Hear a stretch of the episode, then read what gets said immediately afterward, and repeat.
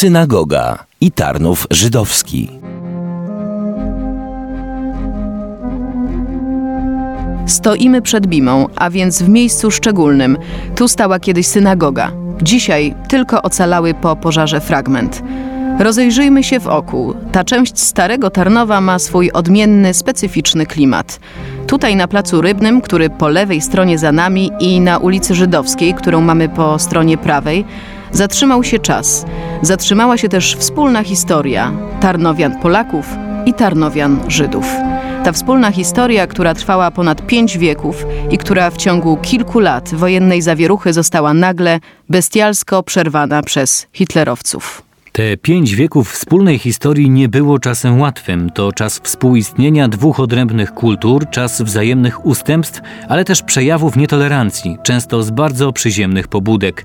Żydzi w handlu nie mieli sobie równych, a taka konkurencja, co zrozumiałe, była nie w smak mieszczanom. I co już mniej oczywiste, ci zwalczali ją metodami nie zawsze fair play, głównie poprzez rozmaite dekrety, rozporządzenia, podatki, bardziej surowe dla Żydów, łaskawsze dla autochtonów.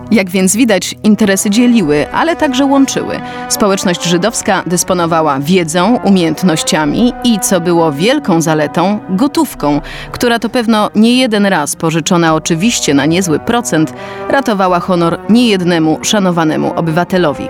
Spróbujmy przenieść się kilka wieków wstecz. Jak wyglądała ta koegzystencja 2 kultur, opowie wybitny znawca tematu, autor znakomitych publikacji na ten temat, między innymi Tarnowskie Judaika, dyrektor Muzeum Okręgowego w Tarnowie, Adam Bartosz. W połowie XV wieku pierwszy Żyd został w Tarnowie zameldowany. Od XVI wieku już zaczęli Żydzi przy ulicy Żydowskiej mieszkać. To nie była taka bezkonfliktowa egzystencja czy koegzystencja, ale właśnie w miastach prywatnych ich sytuacja była o wiele korzystniejsza, dlatego że książę był tu na miejscu, na zamku.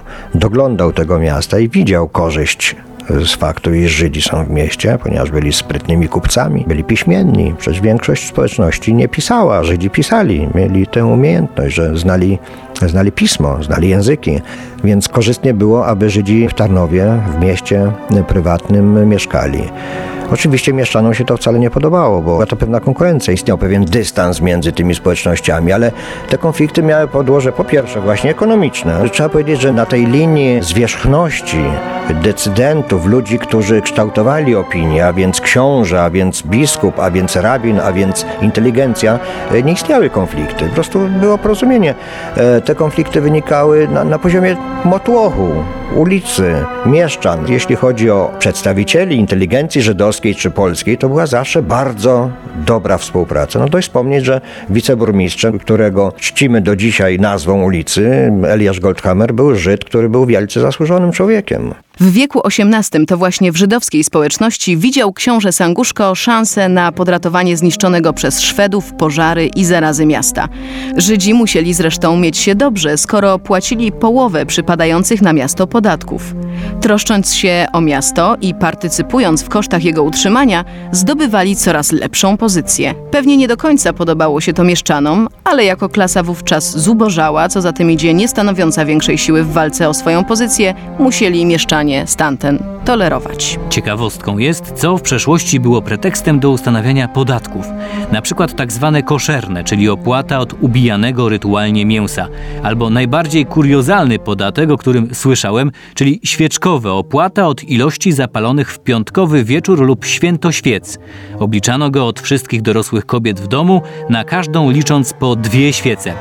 Ucieczka od zapłaty tego podatku narażała na karę aresztu lub bicia.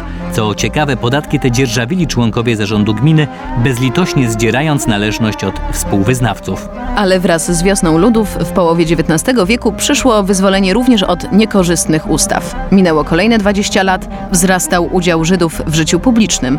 Co to oznaczało, mówi historyk Antoni Sypek. W okresie autonomicznym w Tarnowie panowała pełna demokracja przy rozdziale foteli w Radzie Miejskiej. tak się utarło, że od lat 80. 1/3 radnych to byli wybrani głosem Żydów, że zawsze aż do I wojny, ba, do okresu międzywojennego, przeszło to później na II Rzeczpospolitę, wiceburmistrzem Tarnowa był radny Żyd. Żydzi i Polacy współdziałali w Tarnowie okresu autonomicznego i międzywojennego, tak jak się żyje z sąsiadami. Raz lepiej, raz gorzej, ale było raczej lepiej. Na przykład pożar katedry w 1869 roku, kiedy to Żydzi ruszyli do ratowania świątyni katolickiej. Zaowocowało to później ociepleniem stosunków na linii biskup, naczelny rabin Tarnowa. Czy rok 1914, kiedy to wzrosła nadzieja na niepodległość i kiedy legioniści odchodzili do legionów, Polacy jechali na front, to wtedy przemawiano i komitety lokalne syjonistyczne wydały odezwę, w której głoszono między innymi: wreszcie nadszedł czas, kiedy naród żydowski może wykazać swoją wielką sympatię i podziw dla narodu polskiego, który podjął walkę o wolną i niepodległą Polskę. A później była specjalna odezwa do młodzieży w tym 1914 roku. Tym, który przynosił nadzieję na niepodległość, w której można było przeczytać, że kto jest zdolny do noszenia broni, niech idzie w bój i przeleje krew swą w imię szlachetnych haseł. Za wolność Żydów, za wolną Polskę. Najbardziej tragiczny rozdział w historii Żydów nastąpił po wybuchu II wojny światowej. Już w listopadzie 1939 roku Niemcy spalili w Tarnowie większość bożnic i domów modlitwy. Wysiedlenia rozpoczęły się w 1941 roku, kiedy obywatelom wyznania mojżeszowego z mniejszych miasteczek i wsi nakazano przenieść się do większych miast, aby mieć nad nimi lepszą kontrolę. Pod koniec tego roku w Tarnowie miały miejsce pierwsze masowe rozstrzeliwania Żydów. W 1942 roku na niewielkiej przestrzeni getta stłoczono 40 000 osób, co spowodowało, że pogarszały się warunki życia. Rozpoczęły się masowe deportacje do obozów zagłady. Do Bełżca w ciągu jednego tygodnia wywieziono 3,5 tysiąca osób. Na ulicach w okolicach Tarnowskiego Rynku rozstrzelano 3 000 Żydów. W Lasku Buczyna w Zbylitowskiej Górze zamordowano w ten sposób 6 000 starców i dzieci, których pochowano na miejscu. Do dzisiaj w tym miejscu stoi pomnik upamiętniający zbrodnie. Do ostatnich masowych deportacji, zazwyczaj do obozu w Płaszowie, dochodziło w roku 1943, a w rok później Niemcy określali już Tarnów jako miasto bez Żydów. Przetrwali nieliczni. Historycy oceniają, że z 40 000 mieszkających w getcie ocalało 3 000 obywateli żydowskich. Polacy, którzy im pomagali, narażając życie swoje i swoich rodzin, zostali uhonorowani symbolicznym medalem Sprawiedliwy wśród Narodów Świata. Jest zadaniem dość karkołomnym próba zawarcia w kilkuminutowej opowieści 5 wieków historii. Zauważmy jednak pewne wiele mówiące fakty. Kiedy w wieku XVI pierwsi Żydzi osiedlali się w Tarnowie, była ich zaledwie garstka, a w dniu wybuchu II wojny ich liczba sięgała 25 000. Stanowili blisko połowę mieszkańców Tarnowa. Byli wśród nich wykształceni i zamożni, piastujący znaczące stanowiska, przedsiębiorcy, bogaci kupcy, właściciele domów, ale też drobni sklepikarze, tragarze, krawcy, obwoźni handlarze, biedota, po prostu cały przekrój społeczny. Musiało być coś szczególnego w tej wspólnej egzystencji, skoro udawała się ona na tyle, że Tarnów należał do czołówki miast, jeżeli brać pod uwagę odsetek ludności żydowskiej. Mówiliśmy na początku tego spotkania o tym, że w okolicy wokół Bimy czas jakby zastygł. Historia została przerwana. Ale przecież te pomniki żyją.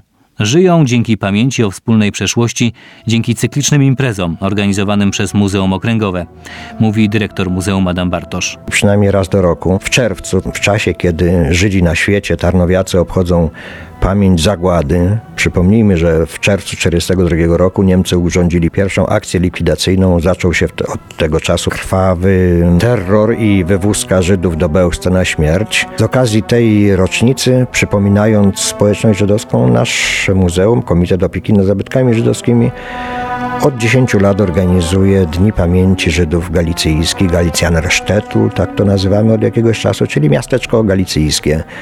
Właśnie tam, na tym placu, gdzie kiedyś była piękna synagoga stara, pod Bimą, która jest resztką tej synagogi, organizujemy koncerty, spektakle, spotkania i na chwilę wieczorną miejsce odżywa. Próbujemy wskrzesić ten świat żydowski. Drzewa, które tam stoją wokoło, tworzą taką atmosferę, jakbyśmy byli w świątyni, która kiedyś została przez Niemców zniszczona, spalona. Czy Żydzi przyjeżdżają do Tarnowa w poszukiwaniu swoich korzeni? Przychodzą tutaj, przyjeżdżają, pytają, próbują znaleźć jakieś ślady, odkierujemy ich do archiwum, ponieważ tam można znaleźć na przykład zaświadczenie o urodzeniu. Dużo tych ludzi, zwłaszcza w sezonie letnim, to przyjeżdża tutaj bardzo wiele osób. Przychodzą na rynek, a później na ogół na cmentarz idą, aby nawet jeśli nie znajdą śladów swoich przodków, to żeby tam pod pomnikiem się pomodlić, odmówić kadisz. Ile osób pochowanych jest na tym cmentarzu? Trudno powiedzieć dokładnie. Samych nagrobków, które można policzyć jeszcze, jest jakieś 4 do 7 tysięcy, a więc to, co ocalało. Natomiast oczywiście jest tam wiele, wiele więcej osób, nie licząc tych kilku tysięcy, którzy zostali rozstrzelani w 1942-1943 roku i tam pochowani. Ostatni tarnowski Żyd, Abraham Ladner, któregośmy nazywali ostatnim strażnikiem tory, ponieważ przy jego mieszkaniu była burzniczka zorganizowana w latach 60., która dotrwała wraz z nim do ostatnich chwil, do 1993 roku. Na wiosnę 1993 roku zmarł i mówimy, że on właśnie był tym ostatnim. Na nim skończyła się społeczność żydowska, która tu przez ponad 500 lat zamieszkiwała Tarnów. Być może, że jeszcze na tym cmentarzu ktoś zostanie pochowany, ktoś będzie miał takie życzenie, ale ten grób Abrahama Ladnera jest takim właśnie symbolem zamykającym dzieje Żydów w Tarnowie. Jak wyglądałoby dziś miasto, gdyby nie zagłada Żydów? Długa, niełatwa, ale wspólna historia zawierająca karty bolesne, ale też radosne. Historia nagle, tragicznie przerwana, czego wymownym symbolem jest pomnik poświęcony pamięci zamordowanych Żydów. Ten pomnik znaleźć można także na Tarnowskim Cmentarzu Żydowskim. To praca autorstwa żydowskiego rzeźbiarza Dawida Bekera, który po powrocie z frontu, zastawszy zgliszcza, postanowił upamiętnić śmierć Żydów bestialsko zamordowanych w latach 1942-43. Pomnik to właściwie kolumna, złamana w pół, fragment ocalały ze zburzonej Nowej Synagogi. Jak więc wyglądałby dzisiaj Tarnów, gdyby nie Holokaust? Być może stalibyśmy przed piękną synagogą.